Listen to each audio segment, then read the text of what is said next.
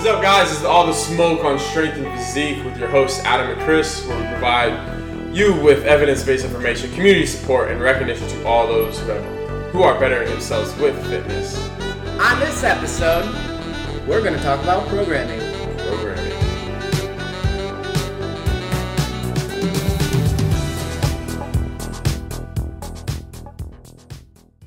Programming for both strength, physique, and all of the above. Just general programming. Try, try to get somebody, you know, um, to be more adherent uh, towards resistance training or, you know, uh, fitness itself. Um, so, you know, we're kind of yeah, anecdotal evidence and, you know, kind of research to support, uh, I guess, the reason reasoning why we program for specific um, goals and stuff like that. Um, so, Chris, yeah, I know obviously um, you're more physique oriented. Um, what are, I guess, the main lifts um, that you always kind of have into your programs? So, it just sort of depends on the individual, I guess. Uh, if, if someone doesn't like doing something, then I mean, then you can always figure out another way to do it. But the biggest core lifts I would say that I always have four people do is squat, bench, deadlift, and hip thrust. Okay. I think those four are probably going to give you the most benefits for the exercise doing, and it targets the most mu- muscle groups. So Yeah. it's going to be great for building muscle. I like it. Yeah, I think the same thing for me as well. Um, a lot of um, yeah, I guess obviously SBD, SBD for powerlifting, but I guess my compound lifts that I like to hone in for a lot of my uh, clients are you know um, some type of key push pull, um, leg, some type of maybe carry, um, and like you said, like a hinge movement as at the hip thrust. Um, so I guess squat, bench, deadlift. Um, I don't program too many hip thrusts, but it is more utilized as an accessory. Um, I'll go as far as saying you can. Um, I'll program pull-ups um, as a main compound lift for you know either building really good. Um, strength or hypertrophy utilization. Um, but I think one of my favorites, or, or like you said, the ways you can kind of work around it if somebody can't squat, bench, or deadlift with a barbell. Um, like there's different variations or um, modifications that you can provide an individual to still hit um, target muscle groups um, to provide you know a demanding stimulus. But I definitely think you know a push, a pull, a leg, um, and even as far as like maybe overhead press. Um, and again, I think a loaded carry has a lot of uh, great benefits as well um, that can carry over to you know increasing strength in those three uh, lifts. So, Adam, what are push and pull movements for the average individual?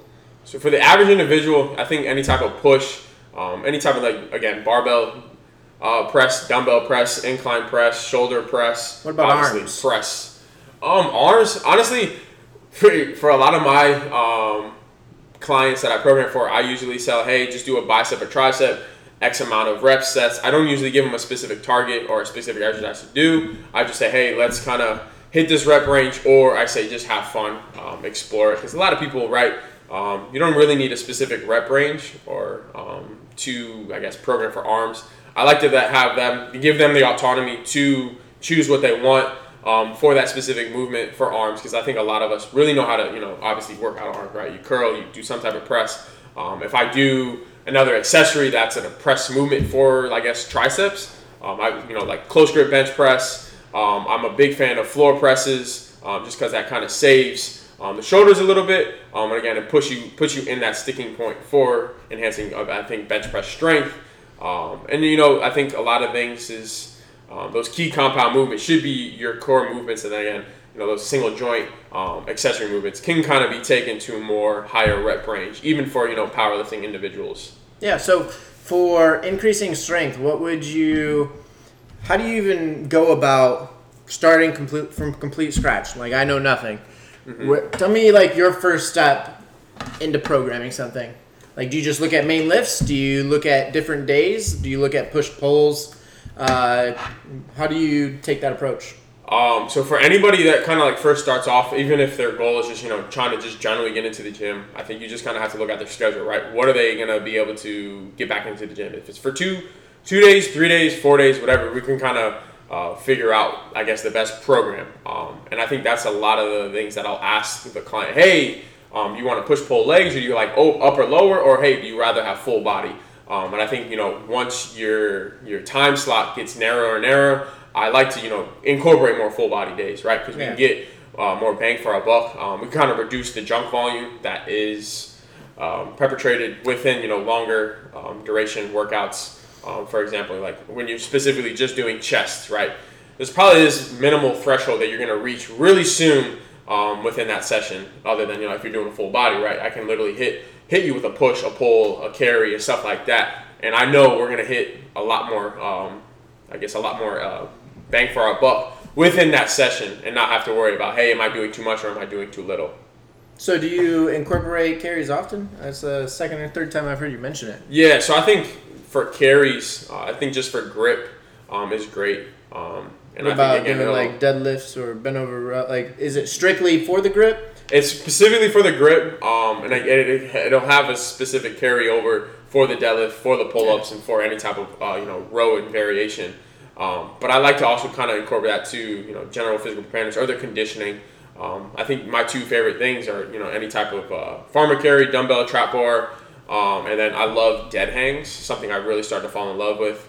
Um, the one the reason I think I really started loving with you ever been to a carnival and you know they have the pull, pull up hang or a dead hang and if you hold on into it for I think it's 60 seconds you get this like cool ass prize. No way. Well, I was like, yeah, I'm gonna spend five dollars. I'll get this cool ass prize. And it was I want to say it was like a video game console. I was like, I'm about to kill this. Can we get a pause? Yo. Can we get a? Did you even? Did, did you finish? No, I didn't. That's why I was like, I yo, I, never gotta start tried it. training. I gotta start training for this. I never Um, tried that, but I. and it's, it's it's a lot harder than you actually think. that's what I would imagine. Um, but yeah, I mean, again, it, it ha- it'll have some transfer over. Um, although you know that we have some literature out there that say, hey, you can't really increase grip strength. Or grip strength isn't correlated to uh, living a longer life. Um, I definitely still think you know specifically trying to enhance that grip strength will have some beneficial carryover uh, for that. Yeah, for I would completely agree. I think grip strength is extremely important. Not even, I mean, once you get to a certain point where you're lifting heavy enough weights, I think it's probably a safe bet to say you probably want a pretty strong grip strength. Yeah. And obviously, if you're trying to increase strength, it's the same. But if you're trying to increase size too, I mean, you're going to get to a point where if you're properly progressing, overloading your body, then you're Grip's going to be a limiting factor. yeah, like you still want to get to that point. I always see people doing like deadlifts or any type of deadlifts with alternating grip, and it's like you're you're doing like just the bar, like what is really light warm up weight for someone, and they're alternating their grip. Yeah. And I'm like, okay, you could probably wait until you get to like the five, six, seven rep range to start alternating. Yeah, I, I encourage a lot of my lifters to um, warm up with you know a double um, overhand grip or double supinated grip. No, wait, wait. pronated grip. Pronated. Yeah, pronated grip. Damn. So yeah, I always encourage that um, until you get to you know a higher intensity where you, you just can't lift, um, and that's when you go ahead and do a switch grip, hook grip, whatever is comfortable for you. Do you even know the science behind the difference between deadlifting with supinated versus pronated? So if you look at like you know torque, right? So if you're holding it at the same grip, torque is always going the one direction. So if you do one hand this way, one hand this way, torque cancels each other out. So the bar isn't continuously spinning in one direction. So that's from what I learned in physics too. Okay. No, I'm more so thinking like if you do both pronated, mm-hmm. where the bar's like this, or if you do both like this, is it changing anything by deadlifting with either pronated or or supinated or pronated? Um, I'm not exactly sure. Because I know the alternating it Alternating, yeah, just kind of cancels, cancels out the torque, and it Um, makes it easier to hold. I would say a lot of people that they when they do um, a pronated grip, right? It's more of a kind of a fear of tearing their biceps. Yeah. Um, and I've only seen that happen once in my lifetime, and I would say um, nine times out of ten, if you're doing it, I guess the correct way and recovering in the, the proper fashion, the likelihood of you actually you know tearing your bicep is very unlikely. So yeah, I think it's pretty hard muscle to do, So- especially because it's engaged in almost everything. But yeah. You talk about recovery though. How often do you hit muscle groups uh, for building strength? Like, what's your, what's the idea strength program? Uh, how many times are you hitting muscle groups or the lifts or? Yeah, about that. so I think it's like you said. and I hate saying it, but it's going to depend on a lot um, on the individual. Um, I do, however, you know, right. For example, if somebody sucks at bench, right? We know strength is a skill, right? So the more times you practice that skill or practice that movement, you should get better at it. So um, that's why I try to really enforce that it's okay if sometimes this session um, is lower on intensity, it's okay because right we're trying to practice the quality movement. I think that's something that's underutilized a lot. Um, it's like, hey, if there's not if load's not going on the bar, I'm not improving. It's like, no, we can focus on you know maybe adding an extra rep, adding an extra set. Um, something that I was just talking recently to a coach was um, literally putting a, a time gap or a time frame on something. Like, hey, here's four sets of something. Um, hit it within. You have to complete this movement pattern in eight minutes. So it kind of gets you going. Um, so again, that's like kind of reducing that time frame. Hey, you're in- increasing uh, your work capacity in, in that way. Um, so if you're again, that's a clear sign of I'm either getting better at the movement, increasing strength, or again increasing your work capacity. Um, Work yeah, capacity being how much you work, how much work you do in a certain amount of time. Exactly. Yeah, yeah. So I mean, yeah. There, again, we don't always have to add weight to the bar. We can do you know like throw in some tempo variations, um, but what one and a halves, um, stuff like that to kind of you know enforce the movement of getting stronger in that specific movement. Um, but yeah, you don't always have to continuously add weight to the bar because if you're continuously doing that, more than likely you're going to run into problems later on. Yeah. Okay, so get a little bit direction uh, on what I'm trying to get you to answer. What's your current program oriented towards right now that you're doing? Strength? Just yeah, right now Strictly it's kind of strength? just straight strength. Just Okay, so talk us about your weekly training right now. Like, Um, what's your days look like? Do you yeah. self-select your days as the week goes, or do you have certain days? No, yeah. So I, right now I do, I guess, an upper lower split, um, and then towards the end of the week, because I'm a power lifter, I like to literally have an SBD day, um, and I highly encourage a lot of powerlifters to do that just right because um, again, going back to that SBD standing for SBD squat bench deadlift. So kind of incorporate like almost an SBD day or at least two compound movements. So again, you can have that work capacity um, built up. So when you go to a meet, you're not hitting all three of those main compound lifts and you just feel dead um, because those meets, you know, they tend to be a long day. Um, so being able to, you know, be used to that um, again will prep you for your meet. Um, so yeah, usually you know um, two days, you know, upper lower, um, and then one day is usually a, uh, a fun accessory day where it's like a bro split where I just kind of chase the pump, um, and then I have another. My fourth day will be a bench day, um, and then my very last day usually SBD with maybe one or two accessories. So you got upper, lower, a chase the pump day. Is that sort of just you do whatever you're feeling like in that, that Usually day? like a jack and tan day, and then you're doing up uh, bench for your fourth day, Mhm. and then SBD, correct? pretty much. So is your bench? Are you doing that? Are Yeah. you lacking in your strength and bench, or what are you doing the Yep, extra day I'll for? always be team poverty bench. So I, like I said, like strength is a specific skill. Um, I have my coach and we've talked about it. Um, we program bench almost four times a week. Uh, so hopefully, you know, one day I won't be team poverty bench anymore. Okay, cool. And then So that's not to say, right? I'm not one RMing every freaking bench day, right? That's what I was- Sometimes, like, you know, it's literally a linear periodization part where, like, okay, we're going 260, four sets of four. Next week, 260, four sets of five, right? Again, I'm increasing volume, I'm increasing total work, uh, session to session, week to week. Um, but I think more support, right, right, for my specific sport as a powerlifter, right, um, working up to heavy loads of top threes, uh, doubles, singles at a relatively high intensity, like usually an RPE eight or nine, um, and having back off sets later on in that session, um, either being based off a percentage uh, from your top day, right, because it's auto regulatory. Um, so like one day I might feel really good, so that RPE eight might be something way higher than it would be if I feel a complete crap. Um, and giving you a specific percentage based off of that, um, and I usually do back off sets just to kind of again practice that skill, build some more to- uh, total workload. Um, and again, I think the majority of it is like, okay, right, I worked up my top singles. Again, let's work on that that movement pattern um, and quality of movement through those back offs. Yeah. And I think that's a valid point that you mentioned about not maxing out every single day or working up to it week by week. That's something that I never really understood growing up and I knew nothing about programming is how oriented strength is and how you should just stick with like lower reps. Like I mean, of course like your pump days, do you do higher rep days on Yeah, that? mostly most of those days are going to be anywhere from eight shit twenty five reps. Like I'll do Man. like sometimes like because we know literature right right right um, to grow muscle hypertrophy right. You want to kind of fatigue that muscle or keep as much mechanical tension um, throughout that set or session as long as you can because you want to stimulate as much muscle fibers to contribute to that movement. Um, and that's kind of usually how um, you get the most bang for your buck and hopefully induce some type of protein synthesis or hypertrophy. Yeah, and that's a that's a big separation that I learned during this my master's program. Is strength and hypertrophy are almost two completely different types of programming. Mm-hmm. I mean, you can do them together, but man, it's gonna be a long workout. Yeah, yeah. Like with the rest times, and you got to factor in the volume. I mean, you're probably gonna be doing like 10, 15 sets if you're doing only like three reps. I feel like. Yeah, I mean, again, it's to be relative to the individual. Um, I have no problem with literally like beginning of my workout sh- focusing on a strength component. I think strength should be a key goal for a lot of people. It should be in the program, even if it's for a general population.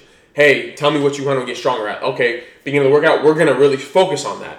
Um, I think for a lot of female in-person clients is like, I really want to do a pull-up or a chin-up. So it's like, okay, um, we'll warm up, do whatever kind of you know shoulder workouts um, and then we'll literally go into a pull up and doing something like either three sets of max reps. And it's like, okay, next week let's add two reps, or let's next week let's add another set and beat that, um, or stuff like that. I think um, with RPE, um, I like to use RPE stop with pull ups. Um, so it's like, okay, we're gonna go till we reach an RPE eight. And again, um, I think we just had a side talk about it. Is a lot of people they don't really know how to push themselves and why a lot of people struggle putting on muscle or really increasing strength because um, RPE nine, right? That we actually know what that feels like. Yeah. Um, but for somebody that's never trained with RPE, it's kind of difficult to gauge an RPE. So like somebody 135, three sets of ten, somebody's always gonna say an eight, an eight, an eight, and like you did a really good thing. It's like okay.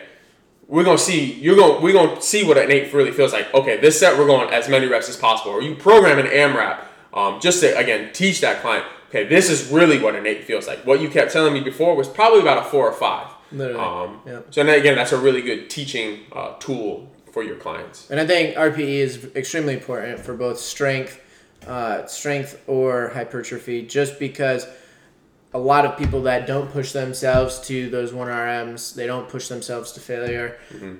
I mean, I know.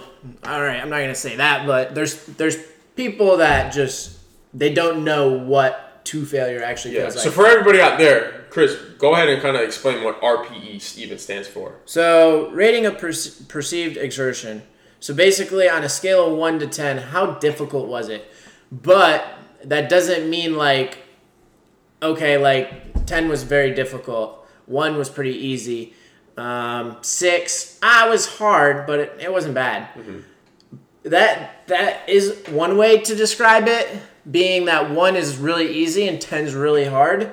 But 10's not really hard. 10 is like you couldn't have done anymore. Yeah. Uh, nine being RPE of nine, meaning you maybe could have done one more, but you didn't do that last rep.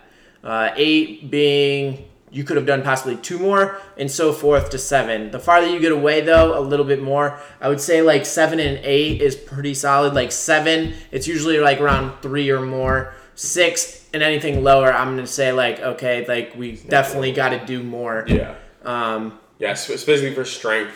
Um, I think being able to work up to something that's a uh, top set of eight or nine RPE wise, where you can only do one or two more reps, is you know it's keeping you from increasing your likelihood of injury. But again, it's getting you to touch that heavy weight, so you know what that feels like. Because right, um, there was a study out there with Schoenfeld and Gutierrez, right?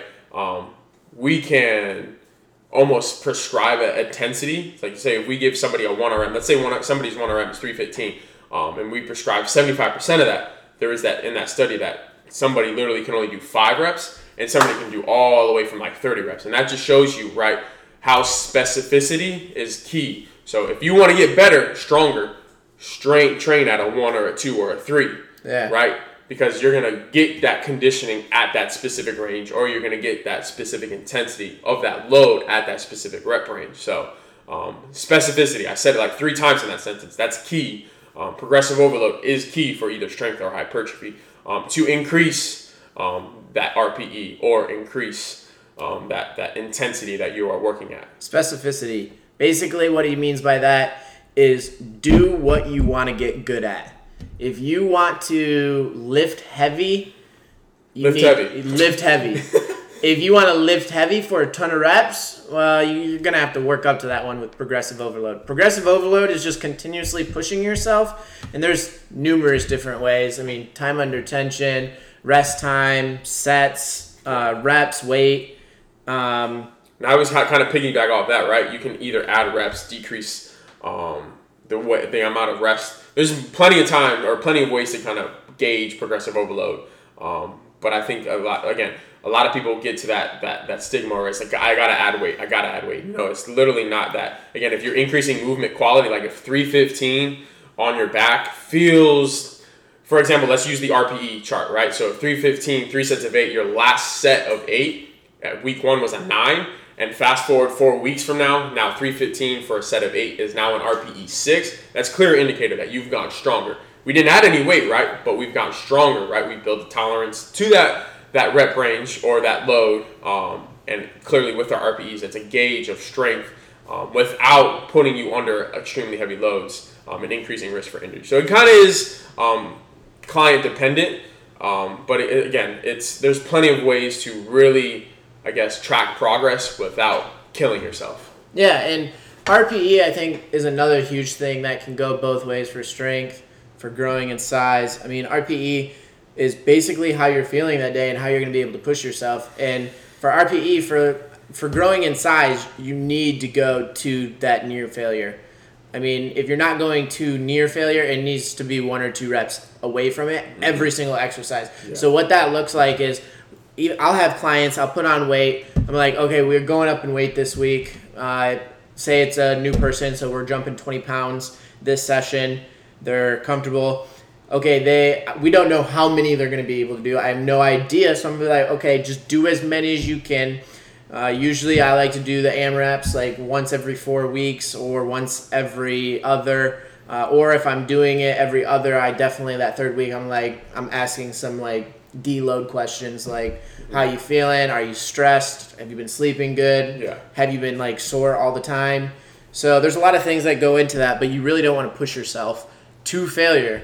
So going to that near failure is just allowing you to yeah. achieve that maximal uh, tension within your muscles. That's really going to allow you to make progress. Yeah, and I think again um, with going to near failure or to failure is almost exercise dependent, right? Um, why I say like with arms and like just just almost kill yourself, right? Yeah. Um, because there's a really low re- uh, injury or reward injury or risk reward uh, ratio to that. Yeah. You're really not going to probably hurt yourself with you're doing your arms if you're doing it in the correct way. Um, however, you know with like any compound movement, the risk reward ratio kind of um, is more heavier if you're training to failure um, on those compounds. So I think it's safe to say like again, realize utilize those RPEs. Um, and if somebody that doesn't really know RPEs, right, where we talked about previous episodes, is meet that client where they're at flip that gauge. So it's hey, was that set easy, medium, hard? If it's easy, it's like, okay, we can add a little bit. If it's medium, okay, I'm expecting a little fatigue to happen, so maybe we can keep the, the weight here. If it's hard, um, you kind of use the discretion of yourself. Maybe decrease the, the reps, um, maybe take a set away or something like that, right? Um, we always walk into a session with a plan, but we can always mitigate or modify that plan according to, you know, how that uh, person is feeling and how the session goes. Yeah, and something I haven't mentioned or we haven't mentioned is the velocity within the bar as well. With training in person, that's such a vital tool. Tool I feel like if you're asking someone what their RP is, or they're saying it's just super hard, but yet they're moving the bar faster on their last rep than the first rep, then like okay, like we're gonna jump, we're gonna jump some weight, like. Yeah if you're you're moving this bar way too fast on your fourth set, like we're going up 10, 15 pounds, like mm-hmm. no questions asked. And I think that's something that online coaches take a lot for granted is those extra details. Yeah. So yeah, something for me, my online uh, clients, I make a requirement to at least send me one to two um, lifts of either squat, bench, dead, or whatever movement they might want me to check. Um, and I think yeah, it's good to always have somebody to check that. Like, hey, coach, I thought this was an RP8. What do you think? right? Because I'm kind of a little bit more experienced with that, um, and you might be new to it. So it's like if I think it's an eight and you think it's an eight, hey, we're on the same page. But sometimes, right, you're telling me it's a nine. I look at it and laugh at you. I'm like, that's a six. But again, it's very subjective. That's the one really negative thing with RP. There's a huge learning curve with it. Um, that's why I think sometimes dialing it back down and just asking the simple question, hey, is it easy, medium, hard? Um, you can kind of gauge it that way. Um, and then, like you said, programming um, specific AMRAPs for it um, so they can actually feel what a nine feels like or what a 10 feels like. Something I like to do too, um, and I've messed plenty of things up before, is like doing an AMRAP, but putting a cap on it. So let's say 315, hey, we're capping you off at eight reps, but tell me an RPE. But sometimes we'll literally do an eight and like, wow, like I was telling you that set of two was an RPE eight, but I just did a set of eight and I still feel like I could do more reps. So um, that's another thing as well. You can use AMRAPs to, again, teach that client, like I said before, um, what an actual eight feels like or whatever RPE goal you're trying to reach. So something that is actually extremely valuable that I forget where this came from. Man, I wish there was an author on this. It was something higher up. It might have been Helms. It might have been Schoen, Schoenfeld. I I don't know. But this programming notes that they talk about talks about doing AMRAPs as many reps as possible. And then if you get like 10 or more reps, if you get 15 more, if you get 20 or more, they I haven't read it fully, but they talk about how much of a percentage of the weight you should go up if okay like you just hit 23 I, don't- I don't know how much weight to go Yeah, up. so have you looked much into that Yeah, so with RPE, right, sometimes I'll give you a specific range, like, hey, four to six, seven, and nine, right? Um, but if you tell me um, that first rep or that first set was an RPE six, and I told you, hey, keep your rep range within the seven and nine, um, usually they say um, for every half point, so if like six and a half, seven, um, every half point increase it by two percent. And I'm not good at math, so I can't spit out numbers right for you, but um, 2% of 100 2 pounds yeah, so two pounds, right? If you want to get to your, um, so like say it's a six, 100 pounds, I want you to get to an RPE eight. Um, to get to an RPE eight at 100 pounds, and you telling me it was a six, increase that what? That's four percent. So it's four intervals times I don't know I need to I don't know either. So we're we're, we're physiologists. I think- it's not mathematicians. I think it would be But generally, key if you're one one RPE around uh, away, I generally say, hey, anywhere from five to ten pounds is good. And again, that's gonna be very on the specific movement, um, but generally five to ten uh, pound increment jumps is usually good to increase at least by one. RPE. So, okay, overall question because I've started to do more pro, uh, linear programming or periodized programming. Uh, I was talking to you earlier, I believe, about some of my clients. They've been sort of not able to, to progress on a session to session basis, so I'm trying to take them to that next stage of programming where it's more so over the course of a month or uh, even longer for some, but mainly for these ones over the course of a month. So what's that look like? Is programming uh, periodized is basically accommodating the weight and the reps that you're increasing weight in a way that you're allowing your body to recover better. And for strength, I would say that's a pretty good way to put it. Would you agree? Yeah, I would say so. For hypertrophy, it's slightly different because you're going to failure all the time or near failure, one to two reps near. And so, my question to you is if someone's having a hypertrophy focus, how do you feel about periodized training over the course of a month? Yeah, so when you say periodization, I you know obviously with you as having talked about here, um, I don't think we really know what periodization is. I would almost Yeah, I would, yeah. specify right. Is is it what kind of program are you gonna uh, do? Um, and again, right, if you want, it's gonna depend on the individual, right? If somebody enjoys higher uh, load, right, I'm gonna I guess program our um, lower reps um, so they can kind of feel that heavier rate. Um, Load is the weight, if you Yeah. don't know. um, and then if somebody, you know, they don't really care about load and they just kind of want to feel like they're working out really hard, right? Increase those reps a little bit. Um, but again, I think with that specific population, like, hey, how do we kind of induce as much hypertrophy as possible? That's either, you know, I think what I would do is either, again, modify, um, you know, tempos, um, increasing sets over time, reps over time. And then obviously, right, um, if I'm going four sets to 12 for four, four weeks, our goal should hopefully increasing weight on that specific range. Um, so I think that's how I would program uh, for that specific target. So I wouldn't say, hey, um, you have to train at this specific rep range. I like to again ask the client, hey, what- kind of rep or weight or load do you like to work in? If it's if it's heavier, right? Okay, then I'm okay with kind of staying within that five to six, seven, eight rep range for those compound movements. Um, and those accessory movements, definitely anything over 12 um, is going to be key. But again, I think the intensity of effort is the main driver, right? It's got to be the main driver for inducing any type of hypertrophy. Um, does that mean, hey, should I walk out of this session crippling and like I can't feel anything? No, um, because if you're not recovering, right, you're not able to rebuild uh, whatever we, I guess, broke down. Um, or the other flipping aspect, you're not be able to go into the next training session and have that same intensity and effort as you had before. So again, it's not it's, it's smart programming. So again, you got to be able to recovery from each session and be able to in, have as much intensity and effort from session to session. Something that just came to mind. Have you ever done a hypertrophy program, like just straight hypertrophy? Um, not that I could remember. I usually, I've always been one of those strength meatheads. I used to be that way, but like within this past, I would say year, man, when I remembered switching from powerlifting style focused or strength focused, because that's what I always used to do, not knowing it, is I used to just try to lift heavy, go mm-hmm. heavy, work up to like a one RM with the RP of what we would say is like eight and a half or nine, and man, when I switched to hypertrophy, man, some days just like today, that's what I was talking about. Like at the, at the end of my workouts, man, like I'm just my body's drained. Yeah. So again, that's like that's where I asked the question. Like some people are just not made for that, right? If you can't recover from that, maybe hey, it's time to maybe dial it down and increase like the load, the increase intensity by increasing load. So with that, you're probably gonna have to decrease reps. Um, and if that allows you to recover more, that works for you. Let's ride with it. Um, if it doesn't, and you're one of those people that just wants to chase the pump and get jacked and tan, by all means, we can do that. But again, it's also going to depend on how you're going to cover from session to session.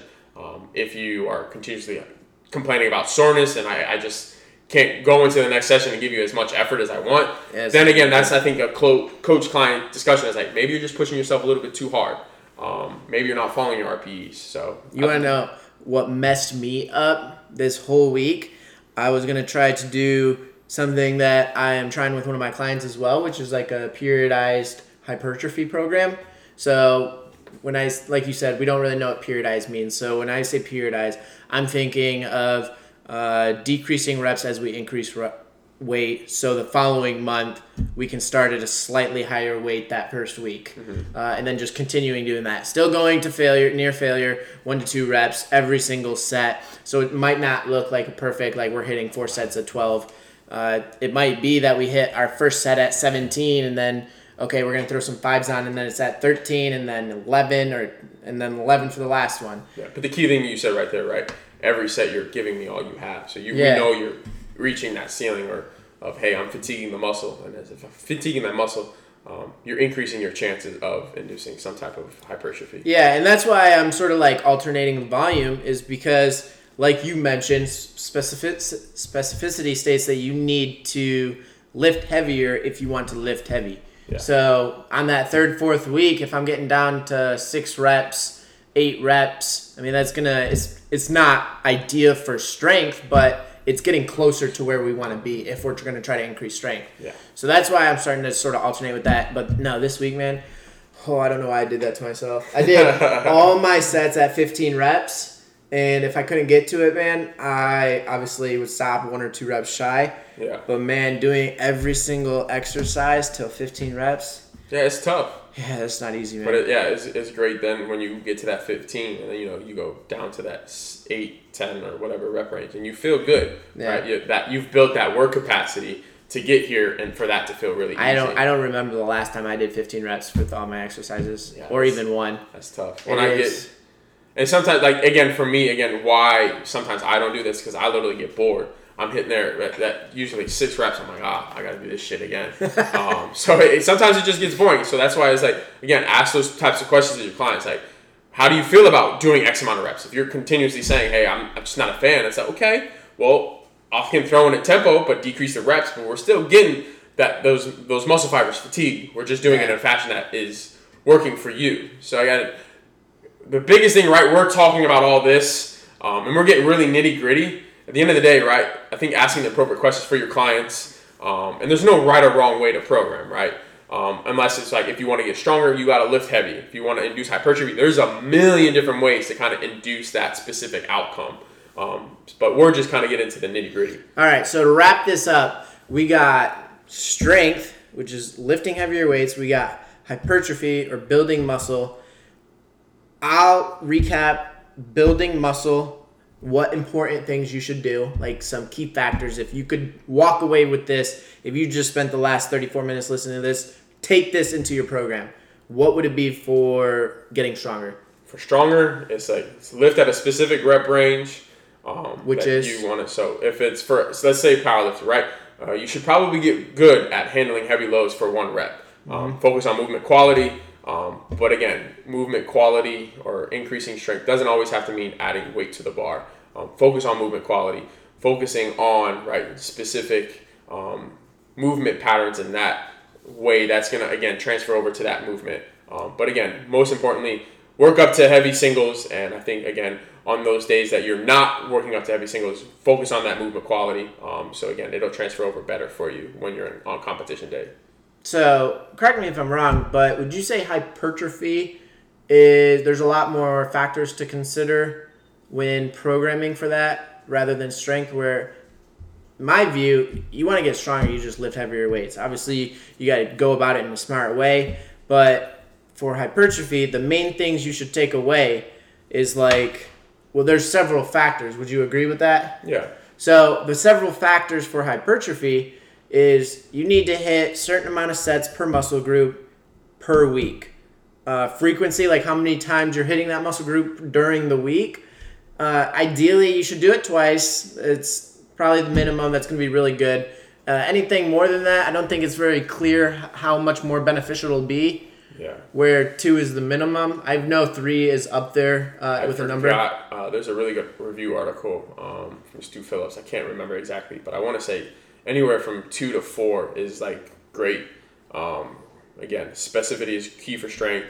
For hypertrophy, they say anywhere. I mean, you can literally increase muscle mass from anywhere from five freaking to 50 reps if you wanted to. But just understand 50 reps, time consideration, it's going to take you a long time to do 50 reps. So if you don't want to be in the gym for a very long time, okay, you're going to obviously have to increase the load um, and decrease reps. But again, you're still, the main component for, I think, hypertrophy is intensity of effort. Intensity of effort has to be there. So again, you can't right? If we talk about volume, right? If I want a thousand pounds, I can't pick up one pound and do that a thousand times, right? You're probably not stimulating enough muscle fibers, so you gotta have some sort of nice, uh, Well, happy medium. I mean, technically, if you're load. going a thousand times, I think Dr. Buckner would love to argue this one. I mean, yeah, there's there's literally there's to literally near literature failure, out then- there that says no load training increases. So if I if I sit here and flex as hard as I can, sure, man, you're scared. I know if I if I do that, like you can induce some type of swelling and muscle hypertrophy. So, but again, again, that's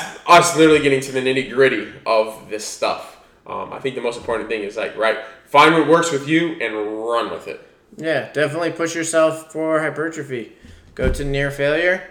Uh, do more sets than not, but don't too don't do too much where you can't recover, Mm-hmm. and don't feel like you always have to do more. You can add a pound on each side of the bar, and Yeah, it'll be enough to do a new stimulus. exactly right. Progressive overload is key for hypertrophy, and again, specificity is key for strength. Yeah. Mic drop.